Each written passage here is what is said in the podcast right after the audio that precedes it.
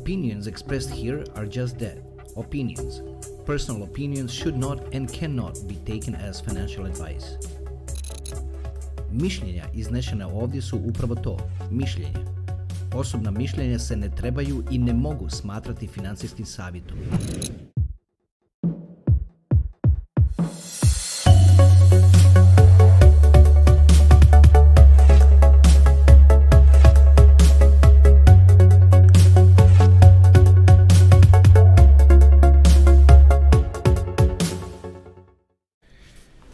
Evo me lijepi naši, nastavljamo dalje u part 2, odmah nastavljam snimati po završetku snimanja ovoga part 1. Pa da onda krenem dalje s tom mišlju. E, part 1 je završen s mišlju o tome što kaže regulator. Ne, sad pitanje, čovjek bi se, uvijek bi se čovjek postavio pitanje, pa dobro, kripto je izmišljen pa da se zaobiđe regulator. Ma, sve je to lijepo reći, sve je to lijepo reći, ali da li, da li se to slaže sa realnošću? Budimo realni, kripto i bitcoin ne bi nikad postali što su postali, da se to nije pustilo s neke, s neke instance, da se to tako doista i dogodi. Moglo je se vrlo lagano reći u zakonu da, da kripto burze i kripto menjačnice da su ilegalne, na primjer. Da je se to reklo 2013. godine da je se to tako napravilo, kripto i bitcoin nikad ne bi zaživjeli. Zato u to, većim, u većem broju slučajeva, zato u to su vrlo rijetki i investirali, zato što je regulator mogao tome stati na glavu kad god je to htio. Ali eto, nije htio. A zašto nije htio? Zato što se planovi i život na ovom svijetu odvija prema nekakvom planu. A taj nekakav plan, ti koji prave planove, su jako strpljivi u egzekuciji svojih planova. Tako da njima 10, 15 godina, 20 godina nije ama baš ništa. Zašto im nije ništa, ja to ono nekako pokušavam shvatiti, imam nekakve svoje teorije, o tome pričam s ljudima ovako kad pričam osobno, ali ne pričam ovako javno. Uglavnom, što sam primijetio, a vjerojatno ste i vi primijetili, da tko god to upravlja svijetom, da, kad, da 20 godina njima ono baš nije nekakav problem, ništa. Ili to 5 godina, kao pre, 5 godina rata, 5, a nek bude 5. A ovamo ljudi, 5 treba preživjeti, će već 5 godina rata. E, e, to je to kad se pogleda natrag kroz povijest, sve se svakome u ta doba kad on živi činilo stvarno. Onima u prvom ratu, u prvom svjetskom ratu se totalno stvari činilo stvarne. Činilo se da idu u radu zato što tamo nešto, neko zlo neko provodi i sad mora se stati na kraj tome zlu. Onda prođe baš 80 godina pa onda nešto vidiš ono baš da tu nešto ne, ne, tu je nešto napeto, nije to baš bilo tako ali ljudi su ginuli u uvjerenju da to jeste tako. Ali dobro, ajde sad nećemo ići sad duboko u to, o tome se može pričati uvijek, nećemo ići duboko u to što vam želim reći, odnosno što, što s ovim želim reći je da zna se, um, ovako bi se izrazio, ti koji upravljaju svijetom, ne obraćaju baš pažnju sad hoćeš ti sad u džepu imati 5000 više ili manje. Nije im baš to prioritet. Niti 100.000, niti 500. Jednostavno im nije to prioritet. Njima je prioritet kud će svijet i gdje će svijet biti za 50 godina. Znači, na taj način misle. E sad, to što mi ne možemo to prihvatiti da je to čuj za 50 godina, a onda šta da radiš? Ljudski život je takav. Što da radiš? Sve što mi možemo napraviti je prilagoditi se i jahati taj val kako on ide. A ako ne jašeš val, završiš pod pjenom, veliki val na tebi nije dobro. Zato ste ovdje, zato što želite jahati na tome valu pa da ono da nisi baš dole pod tom silnom vodom, pod tim silnim tlakom, da te ono ne nabije na tu nekakvu špicastu stijenu ili nešto što se obično događa surferima kad idu iz prije vala ili iza vala. Tako isto i sad može reći tko god šta hoće, da regulator nije bitan i tvrditi, čekaj malo, pa Bitcoin je izmišljen da bi zaobišao regulaciju. Ma sve to lijepo. Ali da li bi postojala mjenjačnica u bilo kojoj europskoj državi da to zakon nije dopustio? Da zakon nije dopustio, mjenjačnica ne bi postojala. Znači, mjenjačnice su nailazili na probleme tokom godina, naročito kad su tražeći partnere u, u samim bankama, da bi ljudi mogli kupovati kripto, tako da ono, i, znali su ih prebaciti, izbac, uzeti njihov račun, uzeti račun, raditi i onda nakon nekog vremena kad to do kući tamo nekakve direktore, malo više, onda ih izbace. Pa bi onda morali ići tražiti novu banku i tako dalje. Ali općenito, općenito je ta djelatnost, odnosno djelatnost, bila dopuštena. A da nije bilo dopuštena, ne bi bio takav pristup svemu tome. Da niti ne spominjem regulirane burze kao što su Kraken, kao što su Gemini u Americi, kao što su Coinbase i tako dalje. Znači to je, znači dopušteno je zakonskim okvirom i dopušteno da se da postoji to kao kriptoburza. Binance je druga priča. Binance je takozvani offshore exchange. Binance je van jurisdikcije, bilo čije i bilo koje. Na početku nije bio, ali onda se stavio van jurisdikcije, bilo čije i bilo koje. Onda su pogubili sve customers iz Amerike, pa su onda napravili Binance US i tamo u Americi su se registrirali kao kriptoburza i prate sve američke regulacije. A što, što, što, to, što to može sad, možete se pitati, što znači pratiti regulacije? Evo reću vam što znači pratiti regulacije. Tema ove epizode je razlika između securities i commodities. Ja se nadam da ću jedanput i zauvijek objasniti razliku između jednog i drugog i da svatko ko pogleda ovu epizodu da ćemo zauvijek biti jasno o čemu se radi. Ali prije nego što to kažem ću vam reći ovo. Ripple, kad je tužen da je potencijalno security, znači kad je tužen, kad je tužba je stavljena u 12. mjesecu 2020. godine, netom nakon toga je delistiran sa svih reguliranih kriptoburzi. Delistiran, maknut sa svih reguliranih kriptoburzi. Što su regulirane kriptoburze? Ovako. Sve burze koje rade u nekakvoj jurisdikciji su regulirane. Nekakvim regulacijama. Jedine burze koje nisu regulirane su takozvane offshore burze koje se nalaze da nitko ne zna di se nalaze. To vam je otprilike kao kruzer kad isplovi u međunarodne vode, onda odjedanput na kruzeru sve postane duty free. Kao duty free shop. Cijeli kruzer postane duty free shop. Odjedanput cigarete koštaju kutija cigarete košta 2 dolara, ne košta više 18. A doli, ali kruzer dok se nalazi u američkoj luci, kutija cigareta na tom kruzeru košta 18 dolara. Zato što se nalazi u jurisdikciji gdje ima, ima nameti na, na, na kutiju cigareta. A kad isplovi umeđu... I ne smije se naravno, dok je u luci, ne smije se na kruzeru kockati. Najveći profit kruzeri ostvaruju svojim kasinima, koji se, ti kasina se uvijek nalaze u sredini kruzera. Zato su kruzovi, kruzevi često jeftini, ti putevi na kruzeru su često jeftini, jer znaju da ćeš tamo završiti u tome, u tome kasinu i izmaksirati sve kartice koje imaš kod sebe, potrošiti sav novac, jer, jer upratilo se to kao da je fenomen. Ali da bi oni to mogli napraviti, kruzer mora izaći u međunarodne vode, znači mora biti van jurisdikcije. Tako je slučaj trenutno sad s nekim burzama. Neke burze se nalaze van jurisdikcije ili na engleskom se to kaže offshore. Znači, nije na obali, basically, offshore. Shore znači obala, a off znači kao ono ugašeno ili, ni, ili nije tu, znači u međunarodnim je vodama. A sve što nije u međunarodnim vodama je regulirano nekim i nečim zakonima. Zašto su ti zakoni toliko bitni? Bitni su zato što živimo u sustavu koji je uređen sa tim zakonima i regulacijama i pravilima, naravno. Ovisno od sad o državi u kojoj se živi. Obzirom da je američki dolar rezerva svjetska valuta, najviše tu čija je zadnja obično je američki regulator. Znači ovi svi drugi regulatori u stvari u većim brojem slučajeva proprate ono što napravi američki regulatori. A budimo realni, od tamo i, i kreću sve najveće tehnologije, tako da obzirom da je blockchain tehnologije, ništa uopće nas to ne iznenađuje.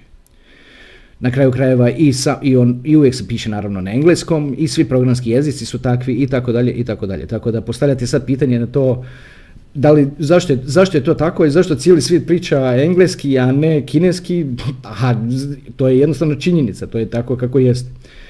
I, I dobro. I zbog toga, zato što je to tako, zato što je dolar valuta na koju se oslanja cijeli svijet i zato što je od tamo uvijek dolaze najveće tehnološka otkrića, od, od Tesla, ja malo i prije toga, i tako dalje i tako dalje. I jedan put sam spominjao kako je pozivni za Ameriku jedan. Znači pozivni za recimo Hrvatsku je 385, za Bosnu 387, za Srbiju 381, Sloveniju 386 i tako dalje i tako dalje. A za Ameriku je pozivni jedan. Sad to dovoljno govori o, o tome otkud, otkud dolaze telekomunikacije i, i tko se, who is number one, da se tako izrazim.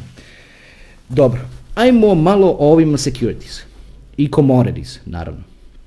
Prvo ćemo objasniti commodities zato što nekako je lakše, zato što se veže na zlato koje postoji već tisućama godina. On više, od, mislim, postoji od uvijek.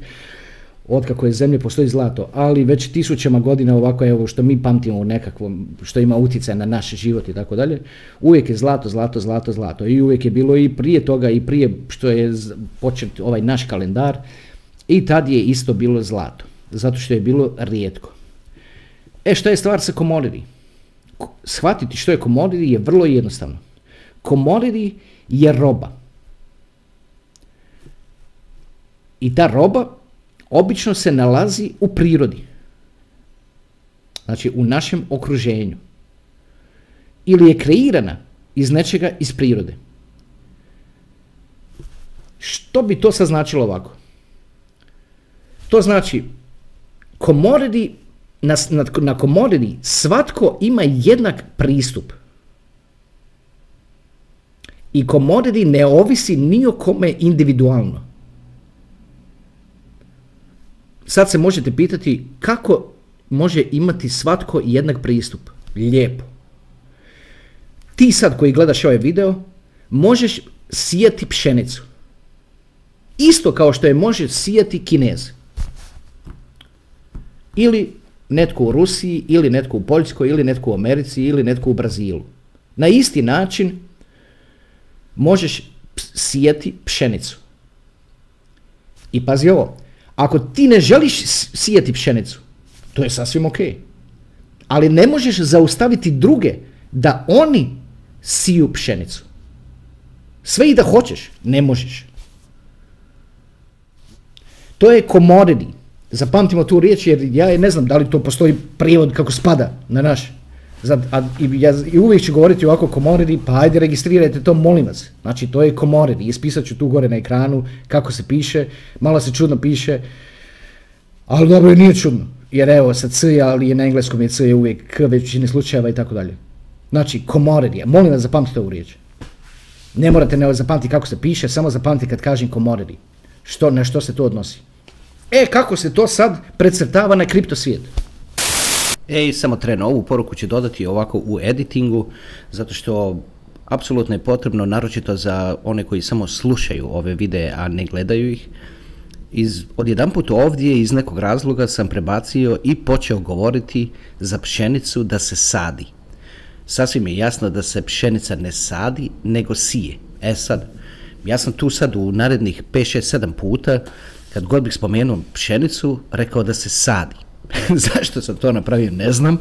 Uglavnom, da ne duljim s ovom porukom, samo da vam kažem, u, u narednom, da sad ja ne bih previše tu stavljao po ekranu svaki put kad kažem sadi, ispisivao, sije i tako dalje, i opet ovi koji samo slušaju to neće vidjeti. Našao sam za shodnim da usnimim ovu poruku, pa idemo dalje kroz video. Znači ovako, rekli smo malo prije, pšenica je commodity. I činjenica da je ti ne sadiš ne znači da je drugi ne sade. A ako želiš je saditi, možeš je saditi. A kako funkcionira Bitcoin rudarenje? Ako želiš rudariti, možeš rudariti. Ako ne želiš rudariti, ne moraš ali nećeš zaustaviti druge da ga rudare. Ja vidite sad kako se pšenica preklapa s bitcoinom. Znači to je roba. Jer ima te, ima sve aspekte s koje, kako je pogledaš, s koje god strane pogledaš, on ima jednostavno, to je, to je roba, ima, tako izgleda. Isto se tako može reći i za zlato. Zlato u, zak- u, zak- u očima zakona i u zakonskim okvirima se smatra commodity. Zašto se smatra commodity? Zato što ti možeš uzeti sad lopatu i krampu i kopati di god želiš i tražiti zlato. E sad, koliko ćeš biti uspješan u tome, to je, to, to je drugi par rukava. Ali, nitko te ne može zaustaviti u tome da kopaš i tražiš zlato. Kao što ni ti ne možeš zaustaviti druge da kopaju i traže zlato. Jel tako?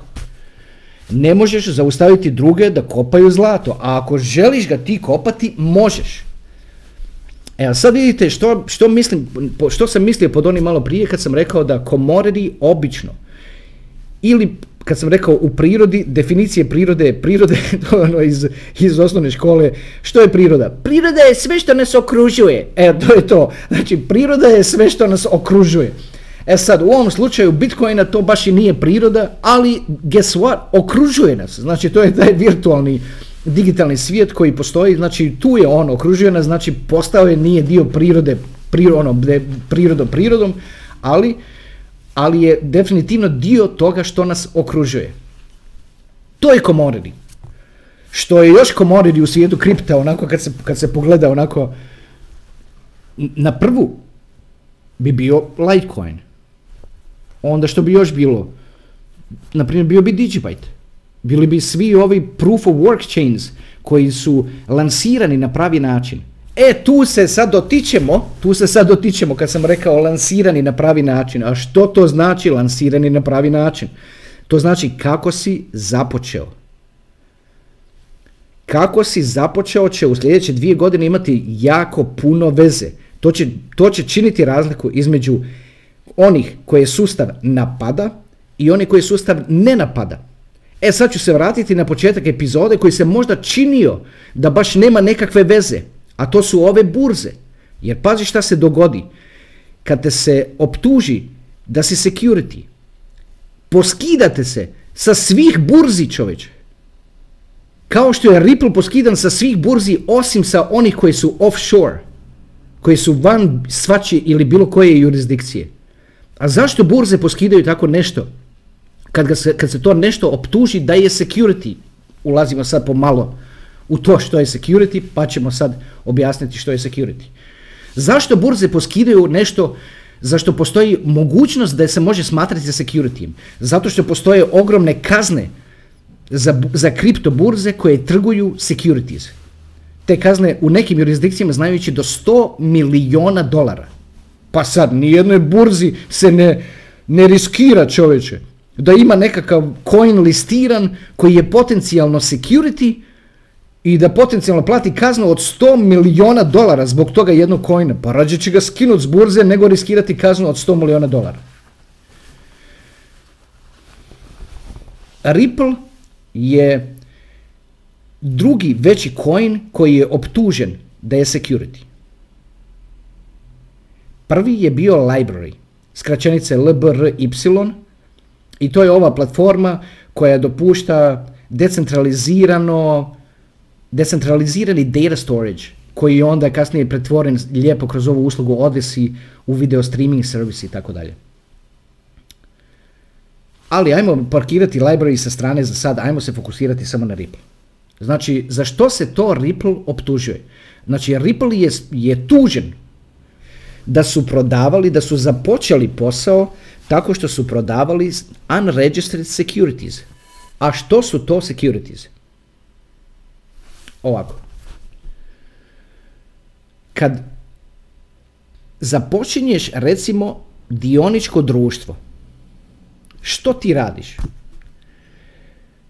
Ti, da se tako izrazim, na, naštancaš dionice, prodaš ih investitorima i uzmeš novac od investitora kako biš započeo posao. Znači tu postoji određena vrsta investicijskog ugovora. Znači ti daješ naštancane, da opet iskoristim tu riječ, naštancane dionice investitorima. A investitori kupuju te dionice unaprijed zato što vjeruju u tvoj poslovni plan. i onda ti koristiš taj novac koji si prikupio da biš radio posao za koji si rekao investitorima da ćeš ga raditi.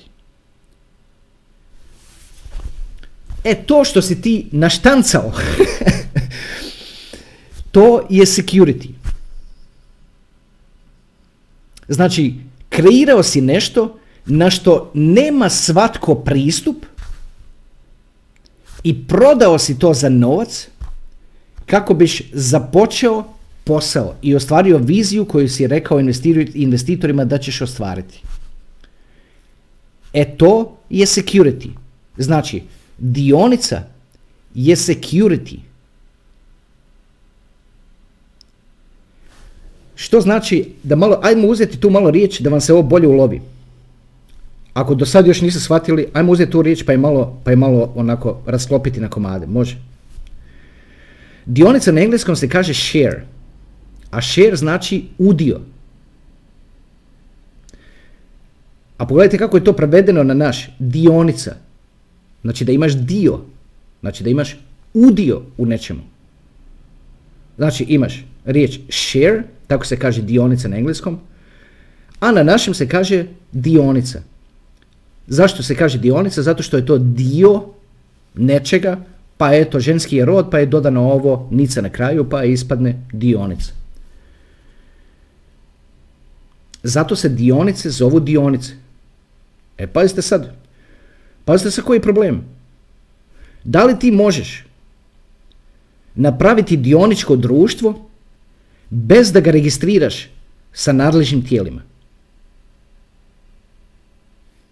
Ajde, probaj, molim te, napraviti dioničko društvo bez da ga registriraš sa nadležnim tijelima u bilo kojoj državi da, da živiš.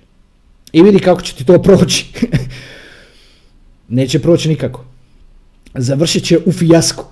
Zato što se to jednostavno ne može raditi. Ne možeš raditi nikakvu poslovnu djelatnost, niti DO, niti bilo što drugo, niti, niti obrt nekakav, a da se ne prijavi. A kamoli dioničko društvo čoveče da radiš, da operiraš dioničko društvo bez da to prijaviš. Evo gledajte sad za što se tuži Ripple. Zašto ga se tužilo? Tužilo ga se da su prodavali neregistrirane dionice, da se tako izrazim. Drugim riječima, što piše u optužbi, da su prodavali unregistered, unregistered znači neregistrirano. Securities, a securities znači dionice. Odnosno ne baš dionice, nego bilo koja vrsta investicijskog ugovora. To su securities. E sad, zato što je ovo bio kripto i zato što je sistem to tako pustio, pa je prolazilo. Ali onda je odjedanput sad sistem odlučio i rekao da će svemu tome stati na kraj. I, i dolje ispod ćemo staviti link u, u, u pinned komentaru da vidite što sistem govori i koliko jako prijeti. Govori čovjek koji vodi Securities Exchange Commission. Ajmo uzeti tu riječ Securities Exchange Commission, samo vam, evo na ovoj strani, ispisat ću SEC, skraćenica je SEC, a, što, a, a, a ta SEC skraćenica znači Securities Exchange Commission. Jel vidite prvo riječ securities? Exchange znači zamjena. Commission znači ja je recimo nekakve komisije ili nešto. Znači, jel vidite, jel vidite u, samom, u samom nazivu šta to govori? Znači da je to, da je, da je to, da je ta institucija regulator za razmjenu securities. A što su securities, malo prije smo rekli, securities, odnosno ne rekli nego utvrdili, što su securities? Securities su, da tako kažem, dionice. Ali nije bitno da li je to dionica u dioničkom društvu. Bitno je to da li je to nekakva, nekakva forma investicijskog ugovora. Ne bih sad previše da vas bunim, ali 46, 1946. godine je bio veliko, bilo je veliko suđeno u Americi i u tome slučaju evo o čemu se radilo. Čovjek je ljudima bio ovako rekao. Ajde vi kupite ovaj, ovu, ovu zemlju, a na zemlji ću ja posaditi naranđe. I onda će svake godine kad se te naranđe prodaju, vi ćete dobiti profit od prodaje tih naranđi. I bio je smislio ono, ja neću otvarati dioničko društvo, niti, niti firmu za uzgoj naranđi, nego ću prodavati zemlju. I dobit ću novac od jedan put, a onda ću kasnije kad te naranđe narastu, onda ću onda prodam naranđe pola meni, pola onome koji je vlasnik zemlje. I tuži ga se. Tuži ga se da je prodavao neregistrirane dionice. A onda je on rekao, čekaj malo, pa nisam ja prodavao dionice, ja sam prodavao zemlju čovječe. Ali što je sud zaključio? Sud je zaključio da je on prodavao investicijske ugovore od kojih se očekivala zarada i da je samim tim kriv za prodaju neregistriranih securities. I taj, taj slučaj je postavio presedan, a znamo da je američko pravo presedansko pravo, a to se pomalo, tako reći, širi cijelim svijetom. Na kraju krajeva nije niti bitno da li se širi, bitne su te odluke koje se donose, zato što velike odluke koje se odnose na tehnološki i financijski svijet, naročito regulatorne, one se, one se odašalju, šir, nekim čudom se prošire cijelim svijetom. Znači, znači, jako su bitne. I što je bilo s tim Haujem 1946. godine? Bio je kriv. Bio je proglašen krivim skroz čak na Supreme Courtu, na, znači na Vrhovnom sudu američkom, do, ta, do, do tu su gurali i tamo na, na, na, na Vrhovnom sudu je bio proglašen, proglašen krivim da je prodavao neregistrirane securities. Znači on je pokušao to za, za, za, zamotati u smislu neću otvarati dioničko društvo za prodaju naranđi, odnosno ili uzgoj i prodaju naranđi i prodavati dionice, nego ću onda to moram pomalo prodavati dionice ništa, ono, i, i se s tim. Rađe ću prodati komade zemlje ljudima na kojima se nalaze posađene naranđe, a onda kad prodam naranđe, onda pola njima novaca, pola meni. Znači to bi napravio, ali ovi su to čuli da je to tako, tužili ga i na kraju dobili spor. Znači nema veze da li postoji dionica da piše na njoj dionica, da na njoj piše share na, ili, ili što već piše. Ne. Uglavnom, zaključeno je da je to investici, investicijski ugovor i zbog toga se smatra securityjem. E što je sad, gledajte sad ovo. Di se to trguju securities? Securities se trguju na Wall Streetu. Sve na Wall Streetu su securities. E sad, imaju commodities koje se trguju na, na, na Chicago burzi i njih regulira institucija koja se zove CFTC. Commodities Futures Trading Commission. Znači, ako netko regulira Bitcoin i smatra ga smatra ga komoditijem, znači Bitcoin smatra robom. A zašto ga smatra robom? Pa čekaj malo, zato što na Bitcoin svatko ima jednak pristup čoveče. Ti ga sad možeš rudariti. Kao što može i svatko drugi. Kao što može svatko drugi i saditi pšenicu i, i rudariti zlato. Znači, to je komoredi. I to je sasvim jasno da je to tako. I pazi ovo, kad je započet, nisi morao kupiti nešto da biš postao dio toga. Jednostavno si ga mogao početi rudariti, jednostavno si ga mogao početi vaditi. Kao što nisi, ne moraš nikome ništa platiti da bi počeo rudariti zlato. Dobro, sad ima, vjerojatno bi netko, netko tražio nekakvu naknadu za to. Ali ako to radiš recimo na svojoj zemlji da nitko ne zna, ne biš morao pitati za koncesiju i tako dalje. Ali možeš saditi pšenicu bez koncesije. Ako, a pšenica, pšenica je, je commodity. Jednako kao i Bitcoin. I mogao si početi, znači početak nečega je jako bitan. To otprilike spada, izađe mi kad sam malo o tome mislio, to ispada zašto je početak toliko bitan? Čovjek bi se pitao zašto je početak toliko bitan? Pa bitan je. Bitan je isto kao što je bitno kako se rodiš. Rodiš se kad se rađaš, ne biraš nacionalnost i vjeru u koju se rađaš. A to ti odredi život, tako reći. Barem u ovom, u ovom trenutnom okruženju koje imamo. E sad, koliko, bi, koliko, koliko je to sad dobro ili nije, ne znam, ali tako nam je okruženje koje imamo već tisućama godina, pa šta sad? I tako je još uvijek. Znači, ako se, ako se slučajno pitate, pa dobro, kakve ima veze kako je nešto započeto? nema veze, jel? Pa kakve ima veze ako se dijete rodi u obitelji koje je ove nacionalnosti i ove vjeroispovijesti? Zašto to dijete sad odjedan mora, tako reći, živjeti na, na taj način. Znači, znači, početak nečega je jako bitan. Je jako bitan. E sad šta je stvar? Stvar je što je hrpetina ovih altova započeta tako što su se prodavali, što su prodavali ideju ljudima kroz svoje tokens, a onda bi ljudi financirali ideju, a onda bi oni iz tokena se pretvorili u coin. Znači napravili s novcima koje dobiju, bi onda napravili mrežu i onda bi imali vlastitu mrežu, onda, onda su odjedanput coin. Ali čekaj malo. Kako si započeo? Da li kad si započinjao, da li si uzimao novac od ljudi? I kad primjeniš to pravilo, pa tako reći svi su krivi. tako reći svi su krivi. A što znači biti kriv? Biti kriv znači ovako. Znači da ćete se tužit ako, za, za unregistered securities, ako, ako Ripple bude kriv, što ja mislim da će se dogoditi, to će u stvari biti najbolja stvar za Ripple što se može dogoditi da bude kriv, objasnit ću i zašto je to tako. A onda, to, što se tiče Ripple, ali onda, što je stvar? Ajmo sad pogledati što se dogodilo Ripple kad je tužen u 12. mjesecu 2020. Dogodilo mu se to da je skinut sa svih reguliranih burzi. Znači, izgub, znači toliko, tolika masa velika izgubi pristup na tebe čovječe. To je kao da te maknu, kao da prodaješ neki proizvod i da, i da si recimo u najvećim supermarketima i da te maknu, znači prodaješ proizvod i da te maknu iz svih najvećih supermarketa i da ostaneš u samo jednom u tome, u tome offshore Evo, tolik, znači toliki to ima utjecaj na jedan posao. Uf.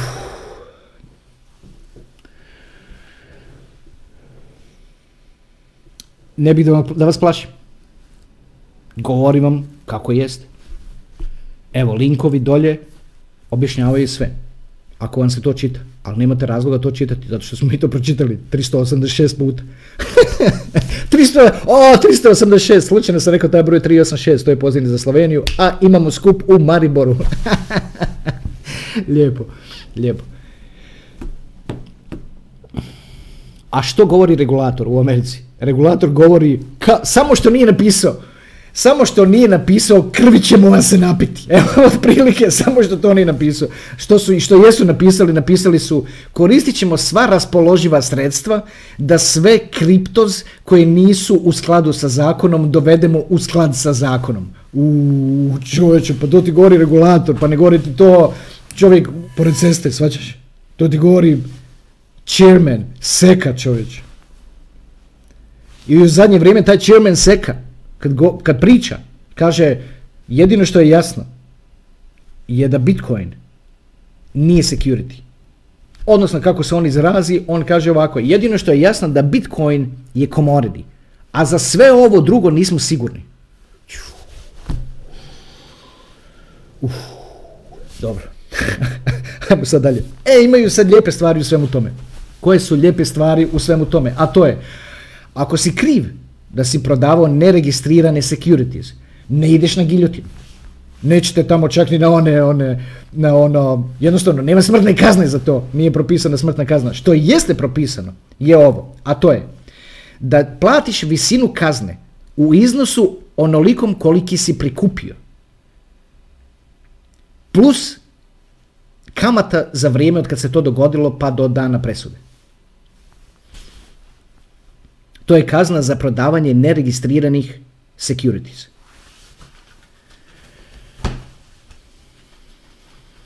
E sad, koliko kojna, ako ih se tuži, će moći platiti tu kaznu? Jer ako ne platiš kaznu, a proglašen si securityjem, ne možeš više raditi.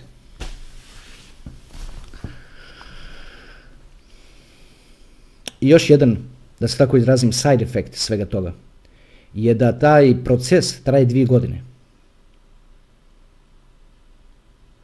Dobro. Znači, nalazimo se u 2023. a proces taj traje dvije godine. Znači, to nastavlja na 2025. A Bank for International Settlements je reklo da 2025. godine će centralne banke moći investirati do 2% u kriptu baš 2025. Od svih godina 2025.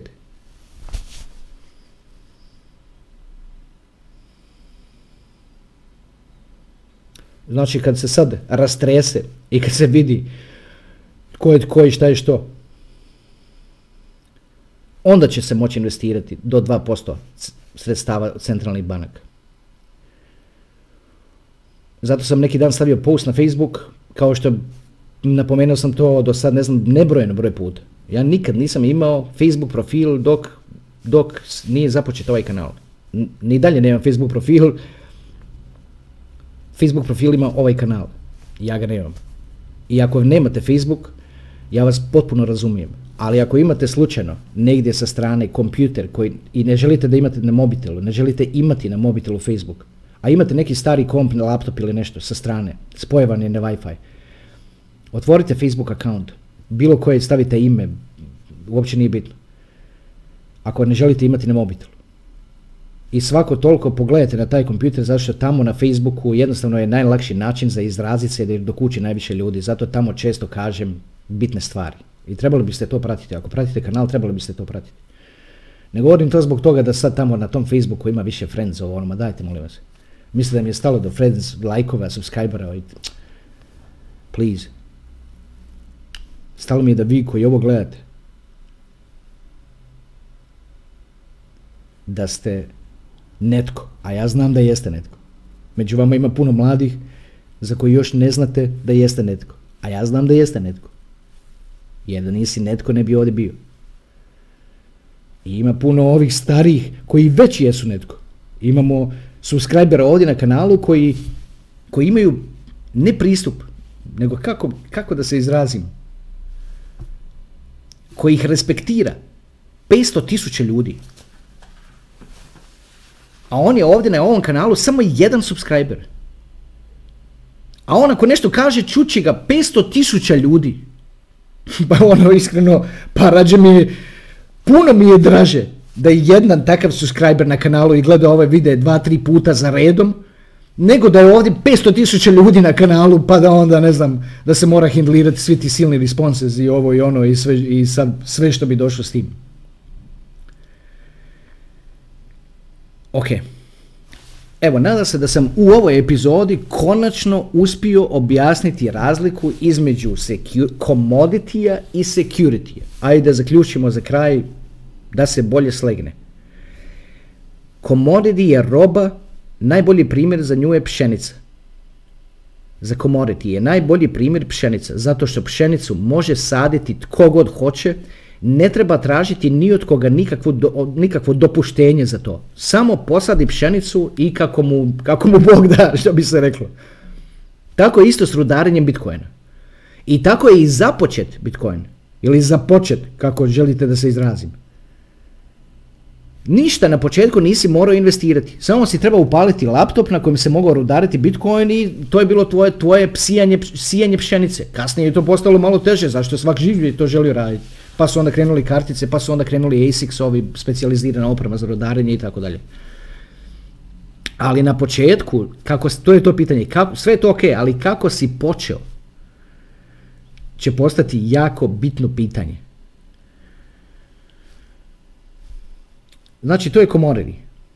A regulator govori da je jasno da je samo Bitcoin commodity. A ja vam mogu reći, povrh toga regulator ne želi samo da širiti priču i, i buniti ljude, a ja vam mogu reći ovako, u istoj toj kategoriji se nalazi Litecoin, zašto si mogao rudariti Litecoin od samog početka bez da ikoga išta pitaš, znači commodity.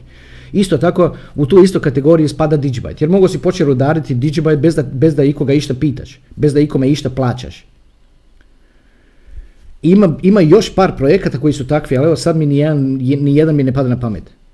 Ali po tome, to je sasvim jasno, to je, to je, to, to je ta kategorija. Da li si mogao to početi raditi i rodariti taj coin bez da ikoga išta pitaš i da, i da investiraš ikakav novac? Ako si mogao to napraviti, znači commodity si. Znači roba si, znači isti si kao pšenica. Znači ne, ne možete se napasti na osnovu ovih argumenata. A koji su drugi argumenti koji, koji, su, koji nešto se smatra security? O, evo, ako, ste se, ako si potencijalno security, e, onda imaš, onda možeš imati problema. A što je problem? Problem je što bit ćeš u sudskom sporu koji traje dvije godine, za to vrijeme ćeš biti poskidan sa svih reguliranih kriptoburzi, platit ćeš kaznu u iznosu novca koji je prikupljen za inicijalno da se, da se projekat započne. I onda ako sve to ispuniš i prođe dvije godine i preživiš i tim i sve to preživi, e onda možeš nastaviti raditi dalje. To su posljedice kad se nešto proglasi security. A u, u ovom Ripple slučaju to znači nešto sasvim, deseto, odnosno ne, ne znači deseto, znači jed, istu stvar, ali što je stvar sa Rippleom? Ripple je već prošao kroz te dvije godine. Ripple već zna kolika im je kazna. Ripple nekako očekuje da će biti kriv i pripremio se da plati kaznu i ima novac da plati kaznu. I što više postoje drugi ogranci sistema globalnog koji samo čekaju da se to završi pa da ga onda uzmu i da ga krenu koristiti zato što ga žele koristiti kao nešto što je regulirano, a ne tamo neka, nejasno kao ne, tamo nekakav kripto.